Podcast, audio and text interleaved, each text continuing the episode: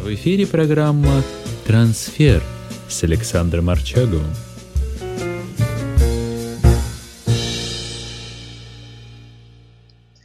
Добрый вечер, дорогие друзья. Сегодня четверг, 8 часов вечера, а это значит, что с вами в эфире программы «Трансфер». Я Александр Арчагов, психолог, и мои замечательные соведущие Ульяна и Ваня. Здравствуйте, девушки. Привет, Саш. Привет, Ваня. Да, всем привет. А мы сегодня еще выходим в видеоформате на канале Автозайк Лайв, на YouTube-канале. Я надеюсь, что все будет в порядке. Это наш первый экспериментальный также видео-выход, так что вы сможете еще смотреть нас, но не только слушать на радио «Зимы не будет».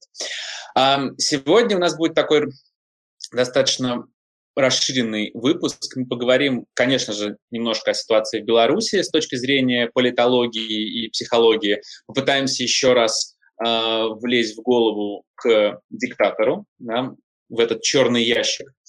Эм, поговорим о том, как, как формируется зависимость от власти, и посравниваем зависимость от наркотиков и зависимость от власти, да, кротоманию, это называется кротомания. К сожалению, термин не официальный, но очень красивый.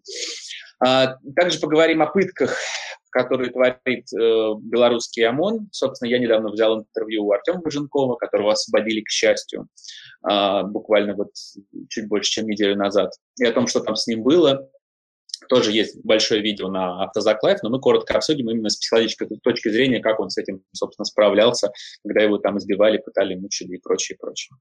Вот. Мы поговорим о таком социальном явлении, о таком психологическом явлении, как апофения, попозже расскажу, что это такое, и о теории отрицательного социального отбора. Вот такие у нас на сегодня планы. Ну что, друзья, поехали. Наша первая рубрика «Режимные новости».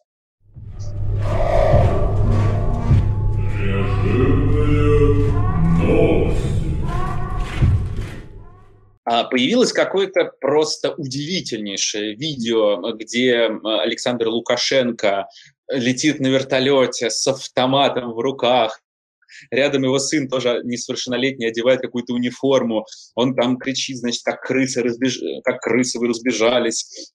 В общем, все это выглядит абсолютно сюрреалистично, такое ощущение, что это из какого-то боевика взято, а, или вообще из какой-то компьютерной игры, или почему у меня было ощущение, что я просто смотрю очередной трейлер к Call of Duty, Far Cry или каким-то другим компьютерным играм. Вот, это все настолько было нереально и нереалистично. Человек, который летит на вертолете с оружием э, к мирным протестующим, э, выходит и делает приветствие чуть ли не э, так немецко-фашистское своим э, доблестным сотрудникам ОМОНа, которые хлопают и кричат, значит, мы с вами до конца, мы с вами до конца почему-то. Да? И все это, как я понимаю, было достаточно официальное видео, то есть не то, что кто-то, кто-то это тихонечко снял на телефон, нет, это вот они выкладывали на свои официальные сайты все вот это вот. Давайте попытаемся в этом разобраться. А, мы сейчас оставим такую кинематографичность всего этого. Я не буду думать о том, кто режиссер, сценарист этого странного ролика. А вы видели, девушки, ролик-то? Нет, я не видела. Ой, посмотри, это, это, это правда стоит того, там уже куча озвучек, он действительно летит на вертолете, действительно там с оружием, с автоматом, да, кому-то звонит и говорит, ближе, ближе к проспекту подлетай. Ну, то есть это прям это настоящий вот боевик из 90-х, прям вот он. Да, э, какая больная фантазия предложил Лукашенко сделать именно такое, я, я не знаю, но, в общем, это что-то удивительное. А какой в этом смысл? Ну, то есть на что вообще этот ролик? Вот, я... вот мы сейчас как раз об этом и хотим, я сейчас как раз об этом и предлагаю поговорить. Смотрите, тот режим, который существует в Беларуси, а, он такой находится, ну, с точки зрения политологии, он находится на пограничном между такой классической автократией а, такого 20 века, которых сейчас все меньше и меньше, и так называемым новым типом автократии. Это, у них нет однозначного названия, кто-то называет это демократическим авторитаризмом, кто-то называет это электоральной автократией, кто-то называет это гибридным режимом, а вот Сергей Гуриев с его исследовательской группой предложили такое название, как информационная автократия. Да, то есть это такой режим, который похож на демократию, то есть он мимикрирует под демократию, но демократией не является. При этом у белорусского режима есть такие абсолютно классические авторитарные черты, а, одной из которых является как раз опора на силу, опора на такую военную боевую готовность. Да? То есть Лукашенко, в общем, напрямую показывает, что он готов применить силу к протестующим. Насколько правда он готов, насколько правда он начнет из этого автомата стрелять, мы посмотрим. Скорее всего, нет, конечно. Да? Но вот показать свою силу, показать свой авторитаризм, показать свою какую-то военную принадлежность, э, пусть и формальную. Точно так же, например, ведет себя э, э, господин Ким из э, Северной Кореи. То есть это такие традиционные авторитарные или тоталитарные режимы, которые опираются на военную именно диктатуру, на силу и на, собственно, и на насилие. Да?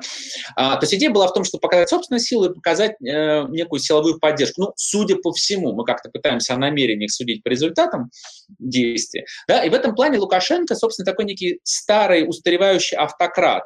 А, он опирается на вот эту вот народную любовь или иллюзию этой народной любви уже, а, достаточно халатно относится к выборам. Он там, у него есть прямое заявление о том, что, знаете, да, мы фальсифицировали выборы, у меня было 95%, я попросил просил сделать 70, что-то такое, какая-то такая цитата, да, э, а не вот на вот эту иллюзию легитимности, на которой ориентируются другие э, автократы информационных автократий, ну вот по, по Сергею Гуриеву, собственно. Да? Э, в чем отличие вообще одной автократии от другой? Это все чрезвычайно интересно. Понятно, что эту демаркацию провести достаточно сложно, потому что это все-таки сложные системы, политические режимы. Да, ну, у нас и людей-то психотипировать не так-то просто, а уж политический режим это и подавно. Но в чем суть вообще, что, что предложила команда Гуриева и в чем идея вот этих вот информационных автократий? А, дело в том, что они выяснили, что в развитых странах да, и в развитых демократиях люди образованы, в основном властью довольны, а люди необразованные властью недовольны. Да, вывод достаточно, ну, почему это достаточно понятно? Потому что люди, которые понимают, как устроен политический процесс в развитых демократиях, они понимают, что, ну, не способны политики принимать каких-то идеальных решений, да, все как-то вот, все сложно, и какие-то результаты достигаются, ну, и слава богу. А люди необразованные более верят популистам, и, соответственно, более верят какой-то ну, местной локальной пропаганде, разносторонней пропаганде, да, в развитых демократиях нет вот такой узурпации пропагандистской машины, там разнозависимые СМИ пропагандируют то, что гораздо. А вот в таких режимах типа нашего все наоборот. То есть люди, которые образованы, в основном недовольны положением дел в стране, недовольны действиями властей, недовольны действием э, тому, как устроен режим, а люди необразованные чрезвычайно довольны.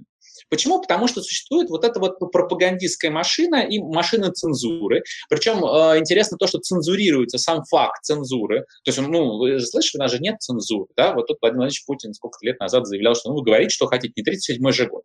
Да, то есть, хотя цензура очевидным образом существует, ее сам факт цензурируется. Это во-первых. А во-вторых, эти режимы как раз мимикрируют под демократию. Да? Я вам очень рекомендую почитать статью Сергея Гуриева об информационных автократиях, послушать на YouTube, есть его лекция а, про это, и уже скоро, по-моему, выйдет э, еще серия публикаций, может быть, даже книжка.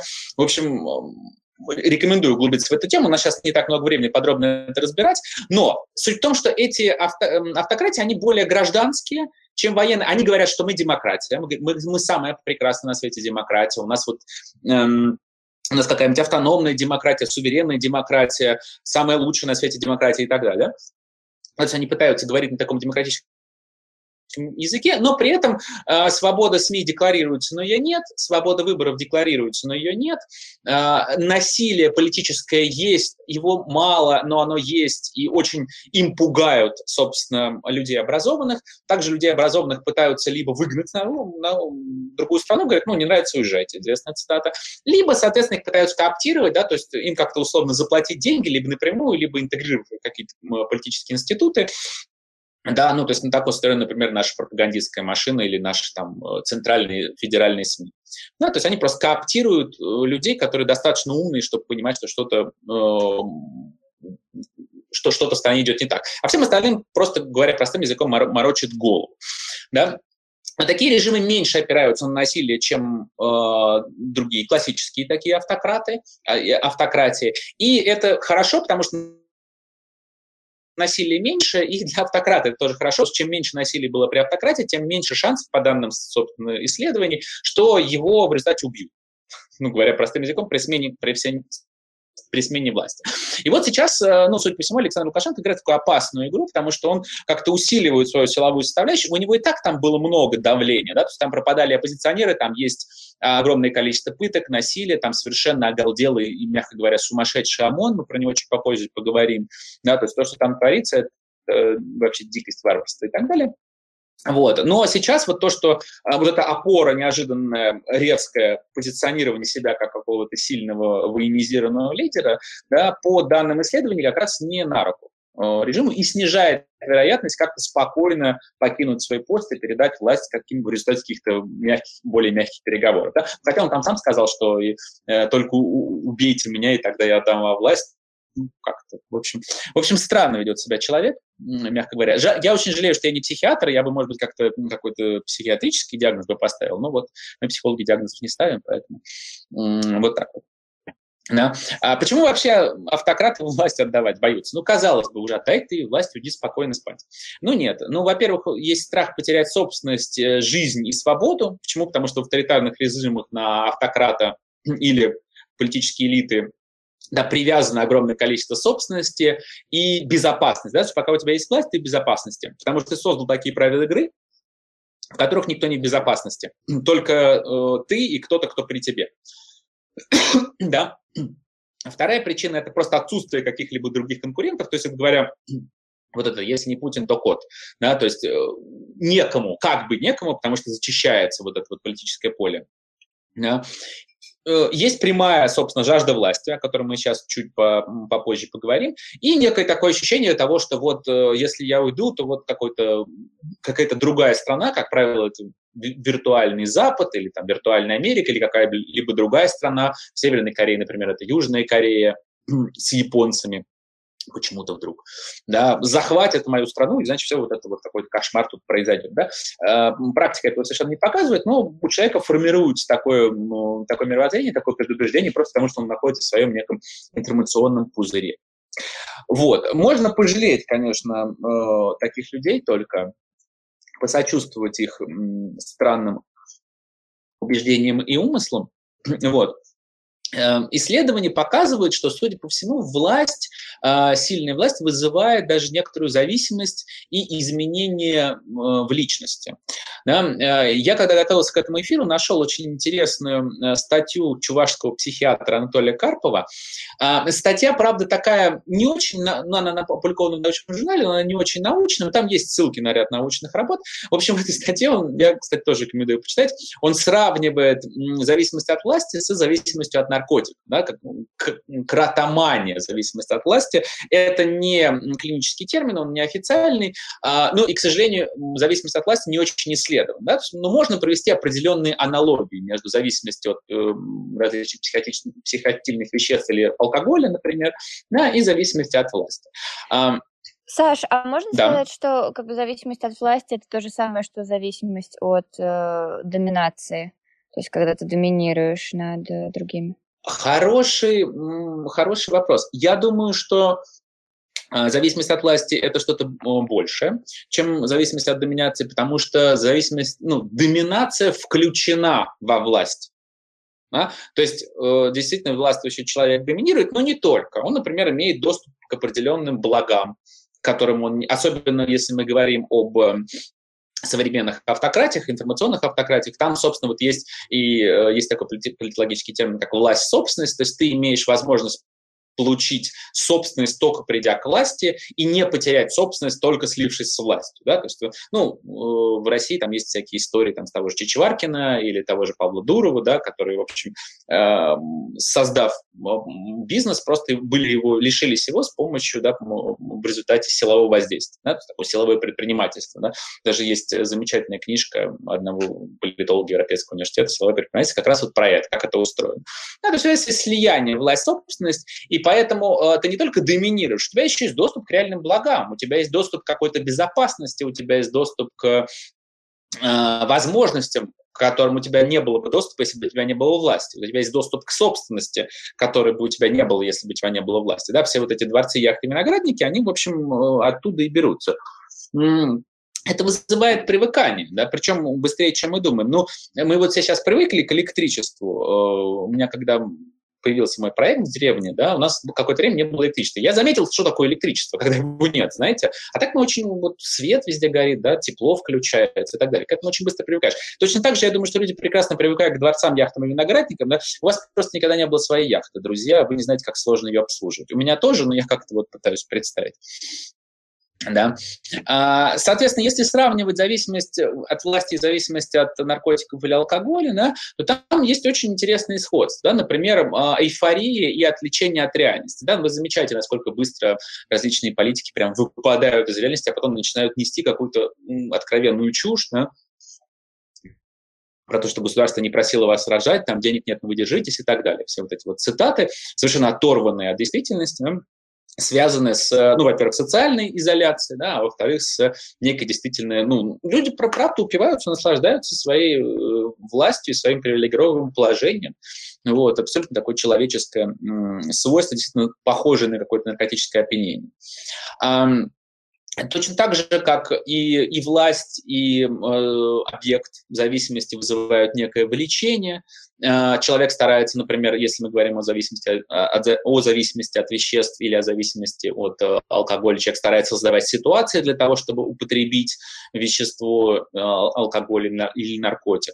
Точно так же, как и человек у власти э, хочет все время ее в больших количествах и старается э, создать ситуации зависимости. Да? Известные истории, когда начальник вызывает своего подчиненного, чтобы его как-то вот пропесочить, не потому что э, он действительно считает это важным, а потому что ему действительно он получает от этого удовольствие, например. Да. Ну вот эта история с доминацией. Конечно, конечно. Но еще раз, я говорю, что э, доминация – это часть зависимости от власти. Ну, опять же, мы, мы говорим зависимость от власти весьма условно, это не клинический термин, да, то есть это такая некая аналогия, которую мы проводим. А, но не, еще раз, не всегда власть связана с доминацией. Да, но это что, это какое-то удовольствие от владения чем-то? То есть ты можешь какой-нибудь, может, менее масштабный пример привести, пожалуйста, а, чем, чем, ну, наш чем, чем власть, да, чем власть а, Смотрите, там есть, там есть несколько, э, если мы говорим про доминацию, там есть несколько форм ее образования. Есть чисто чисто поведенческая форма. Очень часто люди, там, начальники или топ-менеджеры очень не любят кричать на подчиненных. Им неприятно проявлять агрессию. Но у них постоянно происходит позитивная обратная связь. То есть а, пришел ко мне подчиненный, я, он что-то не сделал свою работу, я на него накричал, даванул, он пошел и все сделал. Он, у меня позитивное подкрепление, да, у меня выработались определенные вещества, у меня там выработался какой-нибудь серотонин, дофамин. Опа, я подкрепил. В следующий раз он опять пришел, я опять даванул чуть больше уже, у меня опять позитивное поколение. Так я научаюсь какому-то негативному поведению, да, не замечая этого. Ну, это может быть такая формирование. Человек может от этого очень сильно страдать потом. Говорит, я кричу на людей, мне это не нравится, но, но я как бы не могу этого не делать, потому что я к этому привык. Но здесь это проблема кого? Кричащего или тот, кто того, кто не делает э, то, что собирался? Э, проблема в каком смысле? Ну, кто заявляет о своей проблеме, того и проблема. Да, если к нам приходит на терапию начальник, который страдает от того, что он орет на своих подчиненных, то это его проблема. Да, если к нам приходит подчиненный, который говорит о том, что он страдает от того, что на него кричит начальник и не может выставлять свои границы и как-то там выдерживать всю эту историю или поменять с работы на более благоприятную, то это проблема подчиненного. Вот. А так может быть это проблема всей системы, потому что работа-то не делается, например. Да? Соответственно, э, ну, опять же, э, власть связана часто с благами, ну, не всегда. То, что, то, о чем мы говорим, именно про такую вот ну, э, крупную власть, она, конечно, в таких автократиях, как российская, как, как Беларусь. В Беларуси, я думаю, что там чуть более взвешено, насколько я понимаю. Там э, все-таки больше какого-то государственного капитала, но, тем не менее, доступ к благам все-таки в основном связан с э, именно положением при власти, там, при партии, при Лукашенко самом и, так, и так далее. Да? Точно так же, похоже, существует некий рост толерантности, да, то есть как человек человек, наркопотребитель, хочет увеличивать дозу постепенно, так, соответственно, появляется желание увеличивать количество власти и денег. Да? Ну, я не вижу другого объяснения вот этому бесконечному наращиванию числа дворцов, яхт и виноградников, да, когда у человека 2, 3, 5 яхт, там, да, он не может остановиться, да, это такой попытка внутреннего насыщения да, соответственно, насыщение себя какими-то такими благами, некое получение еще большей эйфории от того, что я владею этим, этим, этим, этим и так далее. Да, дворцов, э, пароходов и прочее, прочее, прочее. Да? Точно так же, судя по всему, присутствует отсутствие критики точнее, отсутствует критика к своему состоянию. Да? То есть а, как человек-наркопотребитель отрицает чаще всего свои проблемы и уверен в своей исключительности о том, что я вот всегда могу бросить. Да? Человек, который зависим от э, власти и, какого, и связанных с ней переживаний, да, судя по всему, тоже ну, не очень способен вообще это заметить, понять и, и признать. Да? То есть, э, ну, опять же, казалось бы, та же самая история в Беларуси, технически человек мог бы отдать власть, да, он мог передать ее на выборах, он мог бы, он много, много чего сделал, да, но, но не может. Да, ну, посмотрим, чем все это закончится для него. Э, несмотря на то, что вот эта аналогия власти и зависимости эм, от, от, от, зависимости от наркотика от власти, она такая как больше метафорическая, но она чрезвычайно интересная. К сожалению, тема недоисследована, очень мало исследований про психологию и зависимость от власти, да, там всего несколько э, иностранных статей на русском языке. Я, я, я вот сегодня несколько там искал перед эфиром, к сожалению, мало нашел. Вот, поэтому очень сложно исследовать, очень сложно исследовать политические элиты, не даются они почему-то исследованию, ну, понятно, почему они боятся, кругом, в общем, у них враги. Вот такая вот грустная тенденция. Поэтому, друзья, если вы обладаете каким-то количеством власти, ну, будьте осторожны, не попадете в зависимость, а то потом вас лови по, по вертолетам э, с ОМОНом. Э,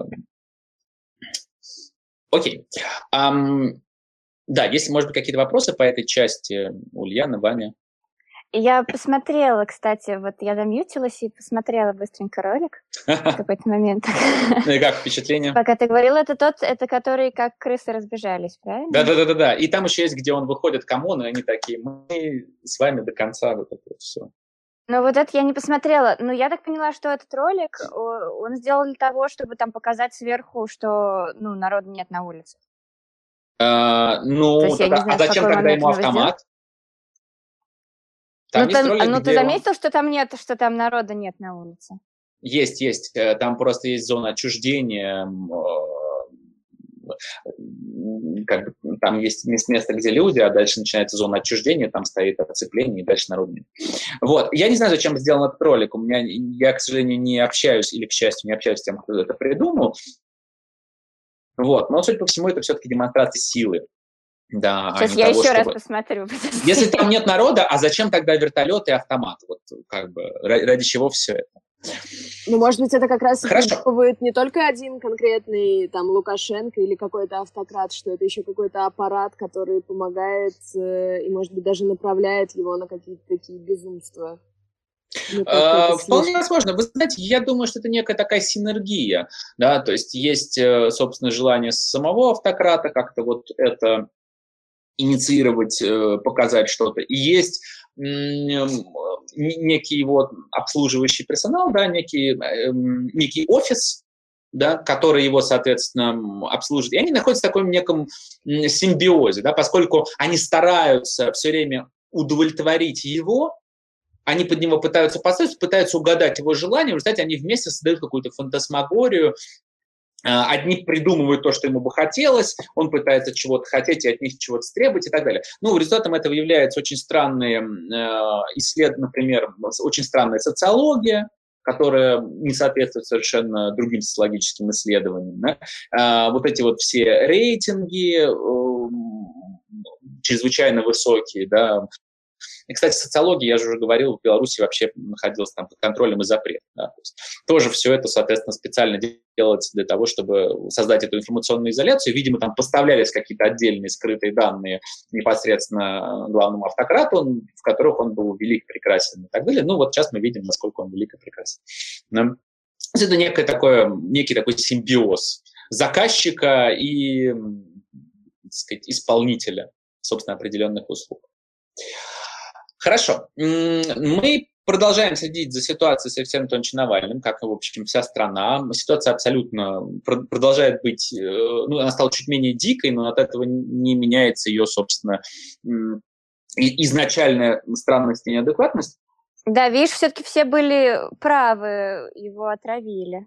Да, не смотри. зря все сразу подумали, что... А, да, еще раз. Я не утверждал, что он не, от, не был отравлен, да, и мы в прошлый раз рассуждали о том, как формируются версии этого ну, события, да, да, да и как формируется эта исключительность. Я тоже считал, что действительно его отравили, до сих пор, кстати, вот э, мы сейчас продолжим рассматривать, как формируются новые версии, на, и рассмотрим еще одно психологическое явление, собственно, апофению.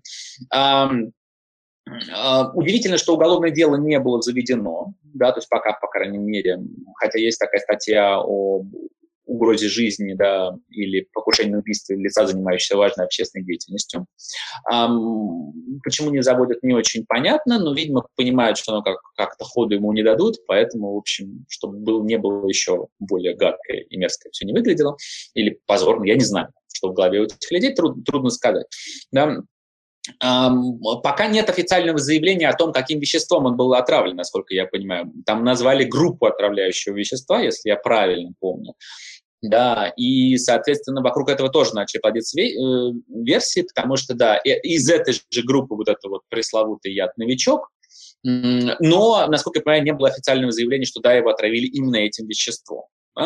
А, поэтому появляются вот какие-то очень э, странные сюрреалистичные версии. Ну, во-первых, есть идея о том, что он отравился, и яд был подсыпан в чай, а, есть версия, что у него, значит, была диабетическая какая-то кома, да, а, есть версия, что его отравил человек, который был с ним в кафе, а потом вот его фотография была у глав врача, ну, судя по всему, какой-то спецслужбист, который там за ним следит, за ним все время следят, но вот есть версия, что это он его отравил. Есть версия, что его отравили новичком, и есть какая-то уже совершенно... Там бедный Кир, Кира Ярмаш, э, пресс-секретарь Навального, просто в Твиттере все время пишет вот и опровержение на все эти какие-то странные версии, которые появляются. Есть уже версия о том, что он э, вот пил энергетик, и это все реакция на энергетик.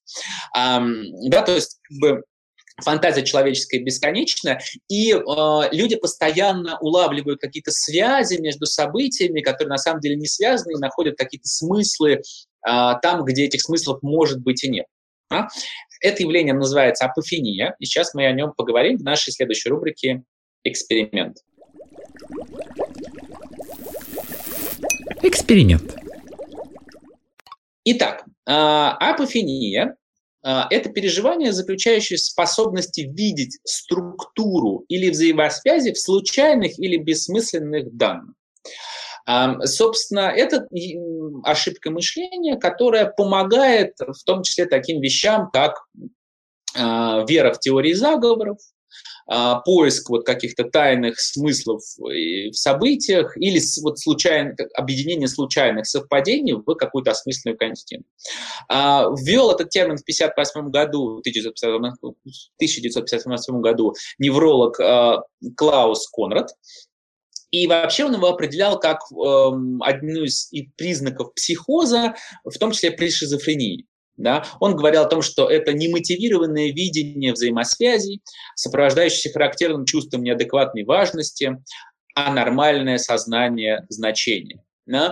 То есть это одна, в крайней форме это одна из форм бреда. Но когда начали исследовать это явление подробнее, да, выяснилось, что мы все э, до какой-то степени способны на апофению, до какой-то степени ей м, занимаемся. Да? Просто так устроен наш мозг. Мы искажаем реальность, э, ищем часто какие-то скрытые смыслы, даже автоматически находим связь там, где ее нет. Э, не у всех это совершенно доходит до бреда, да, то есть э, бредом считается уже, во-первых, очень неадекватное видение каких-то смыслов, да, когда человек, например, э, не знаю, идет по улице, видит яму и думает о том, что вот яма символизирует смерть, и значит, он скоро умрет, да, то есть... Э. Вот, Саша, извини, пожалуйста, что я так на да, наглую сейчас тебя перебью, просто это прямо очень в тему. Я вот как раз вчера пыталась сделать выпуск про приметы, Uh, и про всякие ритуальные штуки. Вот, и вот, вот, да. Вот это как раз оно и есть. То есть вот ну, насколько все-таки, насколько это ненормально, то есть это же как-то А, смотри, э, норма понятие весьма условное, смотря о какой норме мы говорим. Э, если человек начинает, например, выстраивать свою жизнь вокруг ритуалов и постоянно делать ритуалы, чтобы снять тревогу, мы можем говорить об обсессивно-компульсивном расстройстве, например, да, там семь раз э, проверить ручку, закрыта ли дверь, да, три раза обойти вокруг стула э, перед тем, как выйти из дома. Да? То есть какой-то ритуал для снятия тревоги. Это обсессивно-компульсивное расстройство. Есть совершенно замечательный, по-моему, французский фильм про это, называется «Ток-ток». Вот, такой он пол, пол, полукомедийный. Но люди от этого действительно страдают. Э, это расстройство, оно, в общем, лечится психотерапией, вполне эффективно, менее эффективно фармакотерапией, вот, и так далее. А если мы говорим о каких-то бытовых предметах, ну, то есть там плюнуть через левое плечо и так далее, то есть что-то, что не мешает жить человеку, а, ну, немножко снижает тревогу, и ладно, то в этом ничего такого клинического нет. Да? Но если человек начинает постоянно искать какие-то скрытые смыслы, вот апофения – это все-таки не, не ритуализация, ритуализация больше, а поиск скрытых смыслов. Да? Ритуализация – это немножко другое явление. Да, когда человек начинает перечитывать там священные писания, ища там признаки апокалипсиса, а, когда человек начинает видеть не знаю, ну, как люди, свет и звук, э, вот он идет по улице и видит, что машины приезжают и номера у машин о чем-то свидетельствуют, и они странным образом совпадают, и трещины на земле соответствуют какому-то смыслу того, что, не знаю, он скоро умрет, или там, не знаю, режим падет, пожалуйста, да, то есть, и он видит какое-то пророчество Ванги в интернете, и все вот это соединяется в одну какую-то а, совершенно четкую, слаженную картину, да, мы говорим о структуре бреда. То есть вот это вот э, такой настоящий э, действительно бред, уже, например, может быть симптом шизофрении, пожалуйста сколь угодно. А есть все-таки ну, апофения как некое когнитивное искажение, да, это так называемая ошибка первого рода, когда отвергается самая правдоподобная гипотеза о том, что это такое. Ну, есть известная фотография лица на Марсе, например, да, то есть там горный такой э, ландшафт, который очень легко складывается в лицо. Да? Ну, в целом понятно, что это не лицо, никто лица на Марсе не рисовал, но мозг подкидывает это м- как, как первый, первую догадку о том, что, о, ничего себе, ну это же лицо. Да? Мы, э, мы склонны объединять все в некие паттерны. Да. А, Почему? Потому что, ну, представьте себе, идет наш древний предок по, не знаю, по лесу, слышит в кустах шелест, и, конечно, он может подумать, что это просто ветер, э, и дай это бог, что это был ветер, но если там тигр, э, то его съедят. Да? Поэтому лучше подумать версию посложнее и похуже, что там все-таки тигр, да, чтобы выжить. И всех, кто сильно был оптимистом, их же всех съели, понятным образом. Да? То есть мы уже все выучили это за последние три выпуска. Да, да, да, да, да, Всех оптимистов съели, остались, съели. остались, остались пессимисты. Ну, это такой мысленный эксперимент. Но суть в том, что очень часто, во-первых, это сильно экономит нам э, психическую и физиологическую, э, психические и физиологические ресурсы, да, то есть мозг достаточно много потребляет э, так сказать, энергии, вот, поэтому если мы каждый раз будем вот задумываться о том, а что вот это такое, да, там нам будет очень сложно. Поэтому приходится упрощать реальность, это абсолютно нормально. Ну, слушайте, элементарный, элементарный эксперимент. Нарисуйте две точки, а под ними линию, прямую или искривленную, и увидите смайлик. Вы увидите лицо. Да, хотя это очевидным образом не он, да, и вам нужно будет приложить определенные усилия для того, чтобы заметить, что это не смайлик, а две, две точки и так далее. А человек, который, не знаю, геометрией занимается, он может скорее увидеть две точки. Вот. Соответственно, какой эксперимент мы сегодня хотим разобрать?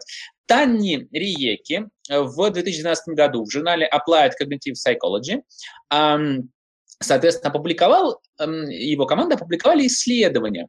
А, они анализировали способность людей вот как раз находить эти взаимосвязи и сравнивали людей, которые верят в ну, сильно религиозных верующих, и людей, которые верят в паранормальные явления, э, сравнивали их способность находить вот эти тайные взаимосвязи с способностью людей, которые скептики, да, которые не верят э, ни во что, ни в Бога, ни в черт. Да? Они использовали для, это, эм, для этого тесты, анализ... они показывали фотографии различные, каких-то там ландшафтов, картинок и так далее, и просили найти, там, есть ли там лицо или нет. И были какие-то фотографии, где, куда они там действительно помещали, прятали там какое-то, какие-то изображения, там, лиц и так далее, э, с определенными эмоциями. А были где-то, где нет. Вот. Э, соответственно, они пытались понять, вот насколько люди иллюзорно воспринимают, могут вытащить вот это вот лицо из образа. Да? сравнивали верующих, неверующих и верующих в паранормальные явления и скептиков. И, соответственно, им ставили две задачи. Одна была задача обнаружения, они должны были найти лицо, а вторая задача идентификации эмоций. То есть им надо было вычислить, а, какая вот у этого, у этого лица какая эмоция. Если вы нашли там лицо. А, выяснилась очень интересная вещь, что вообще люди верующие и сторонники, и, и верующие в том числе в паранормальные явления, гораздо чаще находят лица а, и даже в нейтральных объектах, чем скептики. Да? То скептики не так склонны находить какие-то взаимосвязи, к, чем, соответственно, люди верующие. Что достаточно, в общем, ну, объяснимо. Да, что хотел спросить? Да, а, а что происходит э, в голове у человека, когда он видит взаимосвязь? То есть почему... Ну, то есть почему... Я, я, понимаю, я понимаю, почему там, верующие могут связывать какие-то вещи, которых не свяжут скептики, но при этом, э, ну, они же не... Ну, как это сказать... Э, как бы они же не, не, не готовятся к тому, чтобы видеть взаимосвязь, они просто там видят это лицо, правильно? А, что, почему? Не совсем. Что, Смотри, что сейчас, сейчас момент, судя по всему, да, я, я понял вопрос. Судя по всему, явление выглядит следующим образом. Человек, который склонен э, верить во что-то, да, в какой-то паранормальный или трансперсональные или еще какие-то такие эзотерические или духовные вещи, а, чаще ищет взаимосвязи. Да? То есть он, скорее всего, научается их просто видеть и научается их искать. Да? Um, ну, например, это, это же... Э, во-первых, много священных текстов, которые говорят о пророчествах и предсказаниях. Во-вторых, человек, если он, допустим, э, склонен верить в паранормальное, то он его как-то ищет, да, он пытается угадать, не знаю, если он верит в инопланетян, он пытается э, найти следы этих инопланетян, если он верит в духов, он пытается найти следы этих духов. Да? Все такое некое поисковое поведение. Э, человек общается с, там, не знаю, с, с миром духов тем или иным образом. Ну, и это в нашей культуре это считается неким уже пограничным или каким-то психотическим вещам. Да? Если мы возьмем культуру американских индейцев э, всякие, и все прочие аутентичные культуры, там люди совершенно нормально, они действительно общались с какими-то духами, э, ну, мы не знаем, общались ли они с реальными духами или со своей фантазией, у нас нет свидетельств, подтверждающих подобные вещи, но суть в том, что они были очень включены в этот мир, и действительно он человек мог подойти к дереву, поговорить там какой-то дриадой в этом дереве, да, то есть, э, и он действительно сл- слышал, как она ему отвечала, или видел по каким-то тайным знакам, опять же, да, там, по дереву пошла смола, хм, значит, дриада как-то с ним согласилась или, наоборот, разозлилась, там, в зависимости уже. Э, да? То есть человек учится искать связи там, где их может и не быть. Вот, соответственно, человек, человек, который скептик, он не учится искать такие связи. Наоборот, иногда он даже учится их разрушать, то есть он старается, он э, делает обратную когнитивную работу. Да? То есть он видит рельеф и говорит, так, ну подождите, нет, ну, конечно, можно здесь угадать лицо, но вообще это же гора, это очевидно, да? тут нет ничего. Да? То есть эм, я думаю, что это, скорее всего, вопрос научения, вопрос некой просто привычки. Да? Так делать. А вот по распознаванию эмоций люди были примерно одинаковыми, да, то есть никак ну, значимой разницы между скептиками и, соответственно, э, верующими не было, да, то есть люди э, идентифицируют, когда лицо найдено на фотографии, идентифицировать его эмоции э, примерно одинаково. Все смогли, ну, нам, мы вообще, нам чрезвычайно важно оценивать лица и эмоции на этих лицах, у нас большая часть мозга, коры головного мозга занимается именно анализом лицевой мимики, вот, потому что от этого, в общем, зависит наша жизнь, социальное положение и прочее, прочее. Вот, поэтому это как раз не, совершенно неудивительно. А, какие опасности могут быть а, от апофении? Во-первых, да, это поиск каких-то зловещих пророчеств и постоянное их нахождение. И вера еще людям, которые, знаете, у нас же ну, каждый год крушение режима предсказывают бывает. А, или говорят, что вот сейчас уже все, вот в этом году все произойдет, кто-нибудь уйдет, или кто-нибудь придет, или найдется какой-нибудь преемник и так далее. Ну, то есть, а дальше, если ты начинаешь искать связи, там, где их, в общем, нет, то ты что-то находишь, и лучше от этого не становится, потому что потом это пророчество не сбывается, и, соответственно, могут возникать проблемы. Дальше ты объединяешь эти роковые совпадения, и у тебя растет тревога, страх и так далее и тому подобное. Да? То есть, ну, ой, на Марсе лицо, значит, там есть марсиане, они мне угрожают. Ну, например, такой как бы гротескный пример, но тем не менее. Вот. Поэтому, друзья мои, помните об апофении, будьте осторожны и старайтесь как-то рассматривать какие-то более реалистичные версии, даже в таких историях, кто там кого отравил как вообще все произошло. Не поддавайтесь, что называется, панике. Вот. Да, там меня слышно? Да. Хорошо. Если есть какие-то вопросы про апофению, задавайте, я с удовольствием отвечу. Пока нет. Угу. Хорошо, тогда едем дальше. И наша рубрика «Психологическая защита». Психологическая защита. Два дня назад я взял интервью у Артема Выженкова.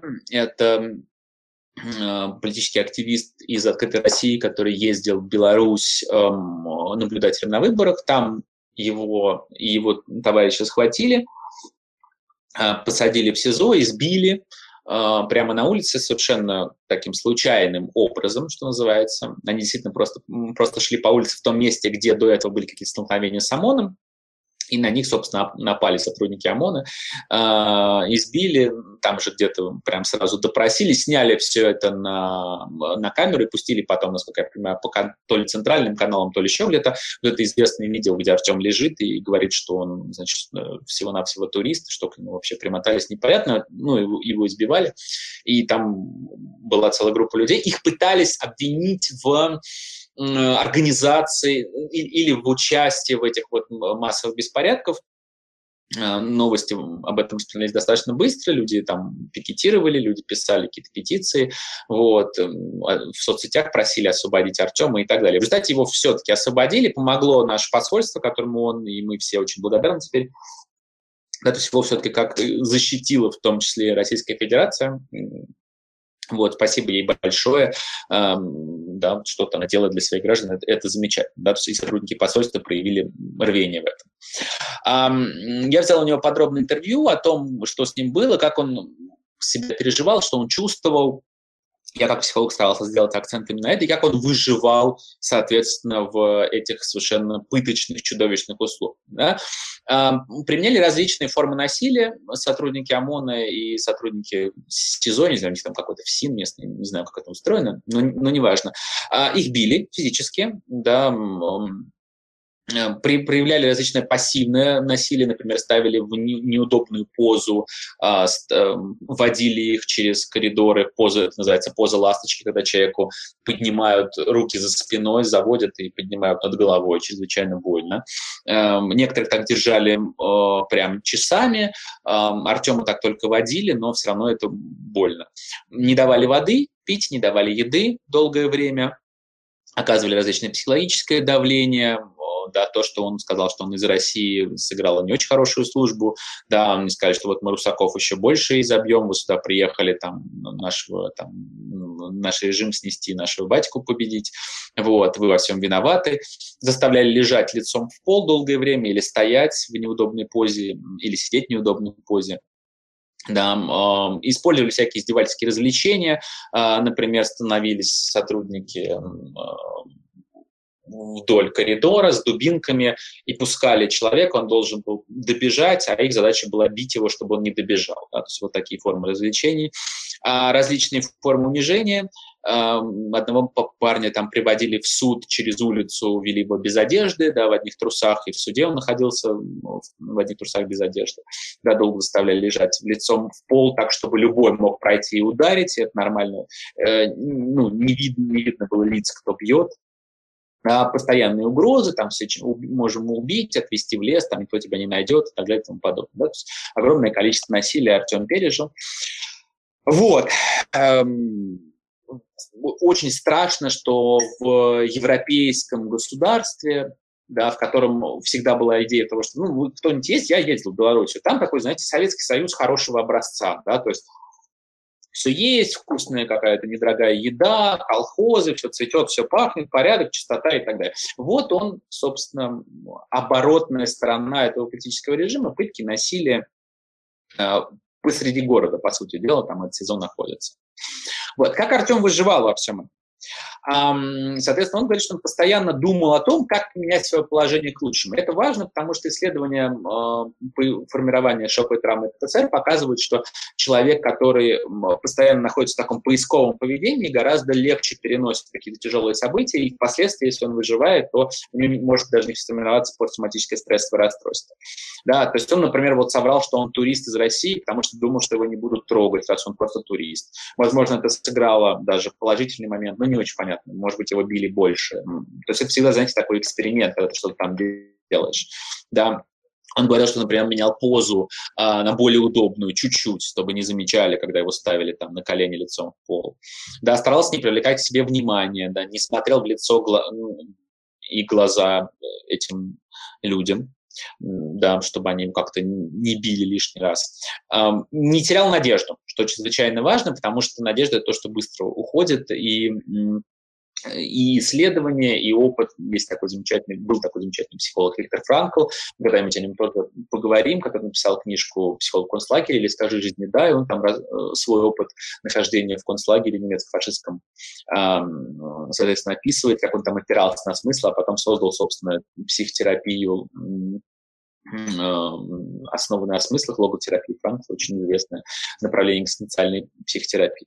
Да, то есть вот не терять надежду э, и опираться на какие-то смыслы, да, ради чего я здесь, что я здесь делаю, почему я здесь нахожусь, да, чрезвычайно важно. Э, он говорит, что он много просто сжимался и терпел, и понимал, что ну, это когда-нибудь закончится, да, это когда-нибудь закончится то, о чем он думал, и правда, ну, как-то это помогал, помогло ему спастись. И еще чувствовал поддержку снаружи. Э, дело в том, что люди окружили ЦИЗО, они кричали, а, они требовали отпустить людей, они кричали «мы с вами», «мы здесь», и люди в СИЗО это слышали, а из СИЗО раздавались там есть и видео, раздавались крики просто людей, которых пытали, да, крики боли, ужаса. Вот. Ну, вот эта поддержка, она... Ну, кстати, он говорит, что, с другой стороны, когда э, ОМОНовцы слышали, и вот эти сотрудники слышали крики, они сбивали людей еще больше. Это какая-то, он говорит, девушка кричала, э, там, Вася, когда ты выйдешь, мы поженимся, я тебя люблю, там, и так далее. Такие очень даже романтические истории. А вот, возможно, этого Васю в этот день как-то очень сильно избили, или вообще всех Васи избили, что вполне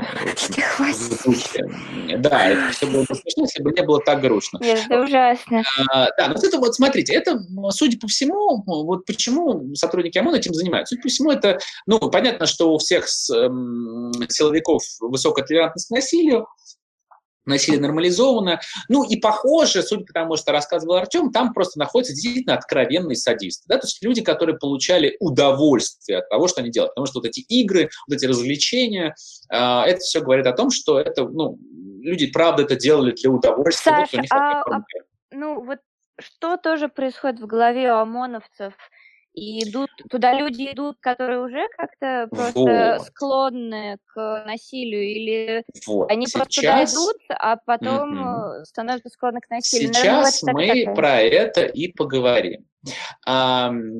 Я думаю, что это сме, ну, смешанный процесс. То есть есть там какие-то и действительно просто антисоциальные личности. Про антисоциальные расстройства личности мы поговорим в следующий раз. Э, Чарующий мир психопатов нас уже ждет в следующем э, нашей передаче. Вот. Это Но... не распознаванию эмоций. Ты, а, да, да, да. Это люди, у которых снижена эмпатия, люди, которые плохо распознают эмоции. Это действительно, это правда так. И у них там действительно нарушение в коре головного мозга а еще они очень склонны к получению быстрого удовольствия. То есть, но э, что важно с такой социальной, психологической и политической точки зрения, это явление некого негативного, отрицательного социального отбора. То есть, когда ты создаешь систему закрытую, э, толерантную к насилию, в которой люди могут делать все, что угодно и чувствовать свою безнаказанность, а они, судя по всему, чувствуют свою безнаказанность, туда попадают люди, которые хотят причинять насилие и получать от этого удовольствие. Да? То есть, во-первых, там могут просто фильтроваться и концентрироваться настоящие садисты, да, и жестокие люди, антисоциальные личности и так далее. А, во-вторых, те люди, которые там работают и на все это смотрят, они, может быть, не вмешиваются из страха или как раз из негативного социального отбора. Да? А, и тут мы, да, мы, я вот забыл объявить рубку, на самом деле мы находимся уже в рубрике «Психологическая защита». А я По-моему, объяви, да? объявил, объявил, объявил, все, все, все спикер, спикер уже потерялся. А, так вот, соответственно, а, негативный или отрицательный социальный отбор – это термин, который ввел Петерим Сорокин в начале 20 века известный социолог, он опирался на психологическую теорию Льва Петрожицкого. Согласно э, этой теории, это психологическая теория образования государства. Вот, согласно этой теории, государство образовалось в результате как раз естественных потребностей подчиняться и управлять и потребности жить в рамках организованного общества. Это в современной политической науке не очень популярная э, теория, да, она не находит своего подтверждения, но она ну, весьма странная и красивая в своем виде, и некоторые вещи она действительно объясняет. И вот Сорокин говорил о том, что во-первых, он переосмысливал, он еще был и правоведом, переосмысливал деяние преступное эм, на основе переживания самого индивида. То есть э, есть идея про то, что ну, вот, преступление – это некая такая объективная вещь. Да? Сорокин говорил, что ничего, ничего подобного. Человек вот что-то считает преступлением, а что-то нет. Да? Так вот эти люди, похоже, не считают преступлением то, что они делают. Да, то есть они формально, может быть, знают, что они что-то делают неправильно, а часто, кстати, не знают. Вот есть замечательное исследование нашего уже социолога психолога Кирилла Титаева, а, они исследовали несколько небольших городов, э, ездили там сотрудниками ППС, сотрудниками полиции, там, разных звеньев и так далее, и говорили о том, что часто эти люди, ну, они просто не очень знают, что избивать э, подозреваемого – это плохо. Да, то есть, ну, а что с этим алкоголиком еще делать? Есть такое явление, да, а это тоже насилие, они просто не знают, что это незаконно, они не очень образованные и считают, что насилие это нормально, потому что они в нем живут, их все время э, на построении подвергают психологическому насилию, их в армии подвергали физическому, психологическому насилию. Вот. Есть такие индивиды. Вот. А есть откровенные садисты, эм, которые, соответственно, туда э, отбираются. Так вот, идея как раз э, Сорокина в том, что, во-первых, да, преступным ну, стоит считать то, что сам человек считает преступным, да, а то, что, то, что не, он не считает преступным, для него, по крайней мере, точно совершенно не преступно. А во-вторых, он выделял такое явление, как социальная селекция точнее отрицательная социальная селекция. А это когда в обществе происходит выбор в управляющие, в политические элиты не лучших, а самых средних или даже худших а, особенно в период частых социальных катаклизмов. Ну, например, вот он говорил про войну. Во время войны, соответственно, все наиболее здоровые, активные и так далее люди, в общем, погибают. Да, как правило, на фронте остаются такие не очень здоровые, э, инвалидизированные или просто умеющие как-то подстраиваться, прятаться и так далее, не выделяться, выживать в негативной среде и так далее, способные слиться, слиться с массами. Да? А, а люди, которые вот да, худшие, вот эти вот условные наши там а, ОМОНовские садисты, да, они вполне могут быть, э, проявлять очень активное служебное рвение. Да. А, Сорокин писал, что рост ущербности в таком обществе надо рассматривать комплексно. На низших уровнях растет число физически ущербных, на высших число моральных уродов. Послед... Ну, надо понимать, что это все-таки начало 20 века. А, последние, проявляя хорошие интеллектуальные способности, демонстрируют при этом заметную моральную слабость, жадность, коррупцию, демагогию, сексуальную распущенность, стремление к накопительству и материаль и материальным благам, часто за счет общественных и моральных ценностей. Это нас возвращает к кротомании, кстати. Нечестность, цинизм и плутократию. Социальная вот. Смотрите, э, ну, кстати, термин «моральное уродство» эм, Э, в то время в психиатрии вот, э, начала первой половины 20 века э, моральное родство было не оценочным термином, а это означало психопатию, то, что сейчас называется психопатией, да, вот тогда называлось мораль, моральным уродством. Да, то, есть, то есть мы говорим о людях психически каких-то, ну, возможно, нездоровых, не которые прорывают, ну, прорываются к власти. Да? Mm-hmm. Мы сейчас не хотим стигматизировать людей с расстройствами, безусловно, да, люди с расстройствами бывают чрезвычайно чрезвычайно разные. Э, но, еще раз, если вы создаете систему закрытую, это прям показывает и практика, и исследования, если вы создаете закрытую систему с толерантностью к насилию, где люди будут чувствовать себя безнаказанно, туда просочатся антисоциальные личности, туда просочатся психопаты, а, туда, там начнут люди какие-то более пассивные, податливые начнут применять какие-то насильственные практики просто потому, что это норма, ну а как еще тут, когда все так, да, ну если всех водят ласточкой э, руками вверх, то, ну, я тоже поведу, а что делать, может быть, я не получаю от этого удовольствия, но тем не менее я это делаю, потому что все делают это нормально, да, то есть человек вообще способен нормализовать любое действие, да, каннибализм, пожалуйста, у многих сообществах был нормой, да, какое-то растление, несовершеннолетие, да, то есть любое действие может быть нормализовано, к сожалению, нашем обществе, поэтому мы должны выстраивать культуру, поэтому мы должны вскрывать такие факты, подвергать их некому осуждению публичному, да, для того, чтобы формировать э, культуру того, что нормально, что ненормально, что правильно, что ненормально. Это называется такая нормативная задача, э, в том числе, там, может быть, и у политологии, и политической философии, у психологии есть нам, такие норм, нормативные задачи, да, то есть формирование нормы и формирование э, объяснения того, что правильно, что неправильно. Саш, а на, насколько тебе кажется, что тут еще форма может какое-то какое влияние оказывать. Форма? То есть если бы у ОМОНовцев не было, например, шлемов и формы, и они были бы просто одеты, как обычные люди, они бы себя так Безусловно. Жили?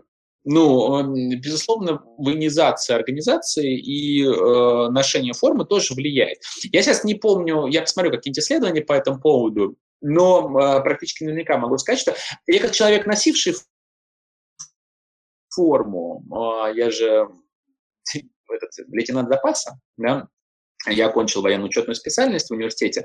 А, немножко мы эту форму носили, немножко мы занимались строевой подготовкой, но а, психологический механизм, в общем, достаточно понятен. Да? Э, задача превратить человека в инструмент, превратить человека в оружие, максимально его обезличить, для того, чтобы он, ну, для простым языком, вылез в какой-то момент из окопа и пошел в атаку. Абсолютно не биологическое действие. Да? То есть ни одно Нормальные животные из окопа не вылезет, в атаку не пойдет. Но да? это же еще... Э, еще И попытка... форма на это влияет, конечно же.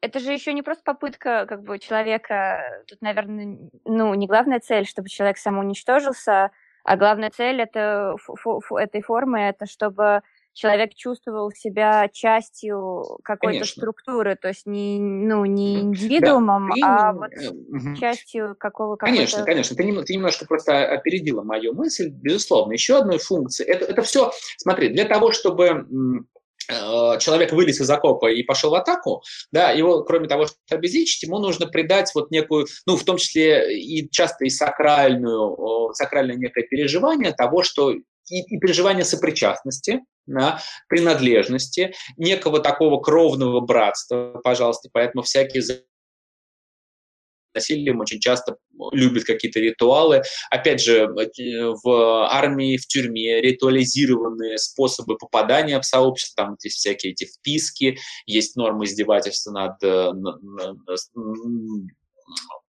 как там, старослужащих над новобранцами, там, духами и так далее. Да? То есть эм, в этих сообществах все э, такие насильственные практики существуют.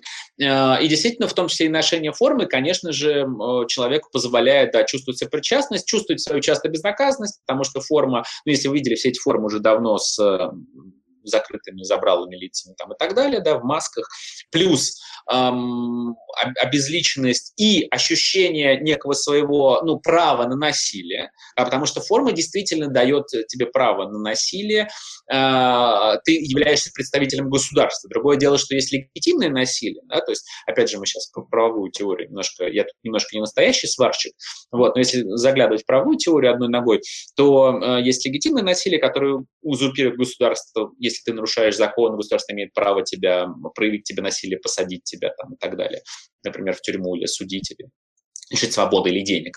Да? Но когда человек э, одевший форму, имеющий удостоверение, имеющий вот это легитимное право на насилие, начинает это насилие применять. Во-первых, если он не знает законов, начинает его применять как попало. Во-вторых, если он толерантность к насилию, соответственно, он может его применять чрезмерно, где-то даже не нужно. В-третьих, он может быть, правда, садистом, получать от этого искреннее моральное и физическое удовольствие, вплоть до сексуального удовольствия, пожалуйста. Вот, э, все это. И форма в этом плане ему, конечно, помогает. Если бы они бегали в трусах, им было бы сильно сложнее. Ну, кроме того, что э, у них еще они шлемы... замерзли. А, э, ну да, да, да. Вот. И, если бы они не имели шлема и защиты, да, то им было бы сложнее, страшнее и больнее. Тогда люди чувствуют свою безопасность, чувствуют свою да, свою сопричастность с другими, чувствуют свою возможность и право творить насилия, ну и, соответственно, поэтому нам нужны механизмы а, контроля и регуляции полиции. Да? То есть есть муниципальная полиция в разных странах, да, когда муниципалитет нанимает полицию локально для того или иного региона. В Европе вообще э, полиция не военизированная, а это более гражданская структура, это тоже сказывается, там гораздо меньше полицейского насилия, чем в тех же Соединенных Штатах или там, чем у нас. И так Но далее. они да? все равно на него жалуются, они все равно говорят, что у них есть полицейское насилие. И правильно делают, что жалуются. Правильно делают. Потому что когда у человека, вот смотрите, когда у человека появляется оружие и власть, и возможность, и право на насилие, его надо ограничивать его надо, за ним надо следить. Это право должно быть очень-очень ограничено, потому что насилие – это вообще очень серьезный инструмент. Да? Э, государства во многих странах, ну, многие государства могут убивать людей. Есть смертная казнь во многих странах. Понимаете, да? То есть это право фактически отнять жизнь, право убить человека. Да? Это нужно очень сильно регулировать. Да? И, э, ну, и давайте вспомним 20 век. Больше всего убивали людей, собственно, государства, причем чаще своих же собственных, да, отправляя их на фронт или отправляя их в концентрационные лагеря и так далее и тому подобное. Да? Если мы не будем э, ограничивать э, права э, тех, кто способен творить насилие, да, ну, мы скатимся в том, что мы сейчас видим, собственно, в белорусских СИЗО. Да? Ну так. Ну, ну то есть насколько да. это, это кем должно регулироваться? Должно регулироваться самими людьми, которые форму носят? Это должно Нет, конечно, власть, сами... должно регулироваться налоги, народом? Да, смотри, э, это должно регулироваться на различных уровнях. Ну, сам человек может это регулировать или может это не регулировать. Это на, на откуп человека оставлять это нельзя. Как говорит мой любимый адвокат Дмитрий Захватов, да, право, право должно таким образом, и закон должен писаться таким образом, исходя из того, что человек абсолютно мерзкий, отвратительный и вот способен просто на самую страшную гадость, э, и не дать ему возможность это сделать. Да? То есть у вас должна быть, мы не имеем права оставлять это на откуп как конкретных людей, надеяться на их какую-то святость, благость и так далее, потому что кто-то из них окажется действительно, э, не знаю, святым, благим, а кто-то окажется антисоциальным преступником, маньяком, убийцей. Ну, когда да, людей пытаются я сейчас отвечу. Да, да, извини. Да, я сейчас отвечу, давай, на вопрос, а потом угу. продолжим. Соответственно, у нас должны быть... Эм, механизмы внешнего регулирования в основном. У нас должен быть механизм отбора. Мы должны не отбирать садистов в сотрудников, сотрудники полиции. Да? Раз. У нас должны быть механизмы регулирования э, внутрислуж... внутрислужебные, внешнеслужебные. Да? То есть мы должны... Э, государство должно само регулировать, конечно же, сотрудников, людей, способных, на, имеющих право на насилие. Гражданское общество должно может тоже регулировать, в том числе и путем осуждения, э, путем, ну, там, не знаю, подачи каких-то работающей судебной системы и подачи заявлений в суды там, и так далее. Да, то есть эм, это должно регулироваться на всех уровнях. И на культурном уровне э, мы должны говорить о том, что насилие это ненормально.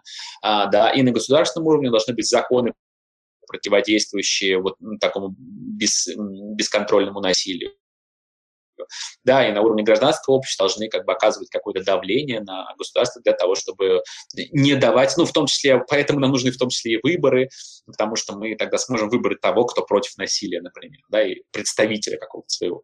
И так, то есть это должно регулироваться на всех уровнях, ну, и в разных странах как-то худо-бедно с этим справляются. Ну, конечно, все насилие не, не, не уберешь, да, но как, ты его можешь... Ну, и в таких автократиях, как у нас, все постепенно улучшается, просто, ну, медленно неприятно ехать сзади все время этого паровоза, вот в последних вагонах на тачанке, да, а не где-то хотя бы посередине или в первых рядах.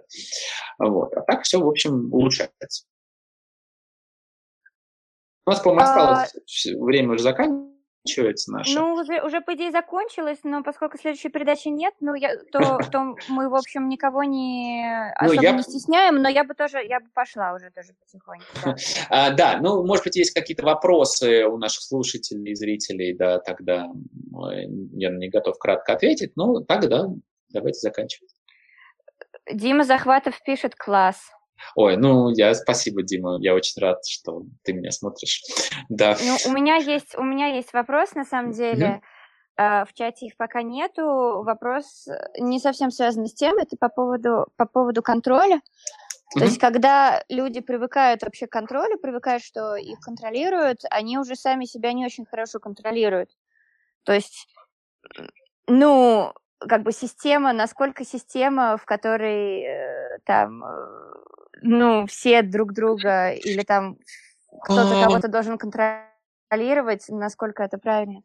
Ну, как, я сейчас, ну, это, наверное, большой философский вопрос, насколько правильно контролировать или не контролировать вообще все и вся. Я думаю, что мы должны иметь какую-то взвешенную систему сдержек и противовесов, взвешенную систему контроля, да, то есть размерную адекватную, потому что э, чрезмерное наличие контроля превращает любую, э, любую деятельность в попытки э, как бы отчитаться по поводу того, что вы все контролируете. Да? Что можно сказать? Ну, есть э, мнение и даже, насколько я понимаю, опыт и исследования. Например, э, наши российские студенты очень часто страдают за рубежом и отчисляются из вузов э, не по причине того, что они там язык не знают или предмет не могут знать, а причине того, что в европейских и американских вузах нету системы контроля такой студентов. То есть ты можешь учиться, можешь не учиться, дело твое. Вот, но если ты не будешь учиться, ты просто вылетишь. А у нас есть постоянно вот это вот обязательные предметы, обязательное расписание, за тобой все время бегают, тебя все время да. заставляют и так далее. Да, и без этих да, каких-то да. навыков просто не формируется. В школе тебя все время заставляют, а, в ВУЗ тебя все время заставляют. И в результате особенно это плохо, ну, для взрослых людей это еще не так страшно, а когда человек в развитии находится, ну, функция психическая не формируется, если и в ней нет необходимости. Если тебя все время решают, то та психическая функция, которая отвечает за принятие решений, у тебя просто не сформируется. Зачем? Она нужна. Ну, не зачем, потому что есть другое лицо, принимающее решение. Да, поэтому эта проблема, и она действительно существует, и ее нужно решать путем вот отпускания этого контроля. Я думаю, что мы про это посвятим какую-нибудь отдельную передачу. Давай, давай, да, и, наверное, сейчас уже пойдем, да? Да, большое спасибо, друзья, спасибо, что были с нами, смотрите нас на Автозак Лайв, слушайте нас на радио «Зимы не будет», задавайте свои вопросы, присылайте свои вопросы, пишите. Вот, всем всех благ, всего хорошего, берегите себя. Спасибо, Саш.